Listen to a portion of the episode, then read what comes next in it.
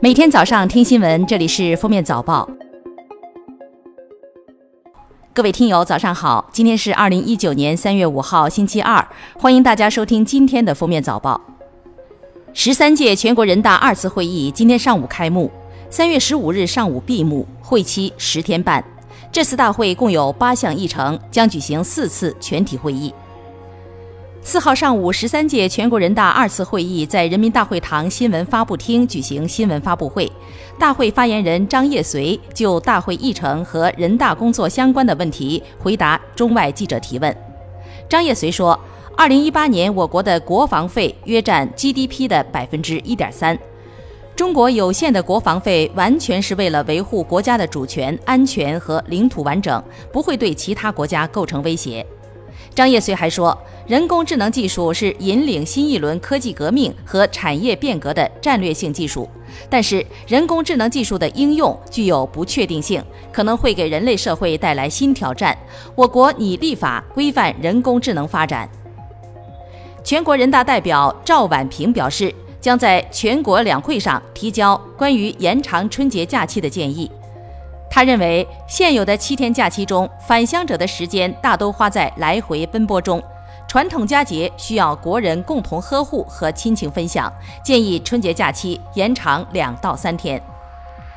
中央气象台发布暴雨蓝色预警，今天湖南、江西、广西、广东、福建、贵州等地有大雨或暴雨，其中广西东北部局地有大暴雨。明天南方地区降雨减弱。江西南部、福建东南部、广东中北部等地有大雨。三月四号上午，中国移动召开中层以上管理人员大会，中央组织部副部长张建春宣布了中央关于中国移动通信集团有限公司主要领导调整的决定。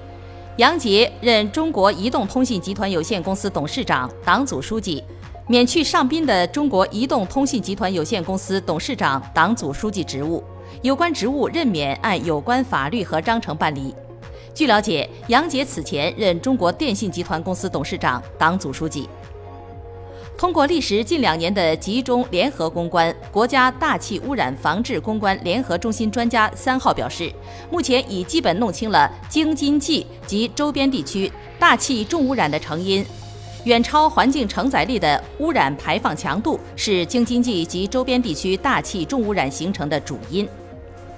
近日，上海市网信办依据相关法律法规，对上海阿牛信息科技有限公司作出罚款的处罚决定。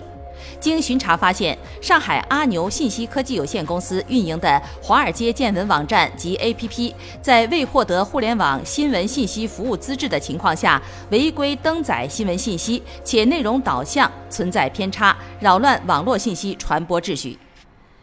近日，昆明飞往温州的东方航空 MU 五八九七航班上，两名男子因为在卫生间里抽烟，分别被行政拘留八天。这两年，江苏南京不少小区出现了旧衣服回收箱，而记者调查发现，一家打着公益旗号的旧衣回收公司，竟然将大部分旧衣加工成抹布或劳保产品。较新的旧衣如何捐赠，也不能提供详细信息。据悉，涉事企业尚未备案，城管部门将依法清理。二月二十八号，扬州姑娘小吴因眼部不适去医院检查，在他的右眼下方，医生发现了数粒结石。医生称，这和喜欢佩戴美瞳、眼部化浓妆有很大关系。二月二十八号，陕西接警员李林接到一通奇怪的报警电话，报警男子多次强调要加微信给李林转钱。李林听出话中玄机，添加其微信后，收到了对方发来的定位。李林立即派警力查询，最终将男子从传销窝点中救出。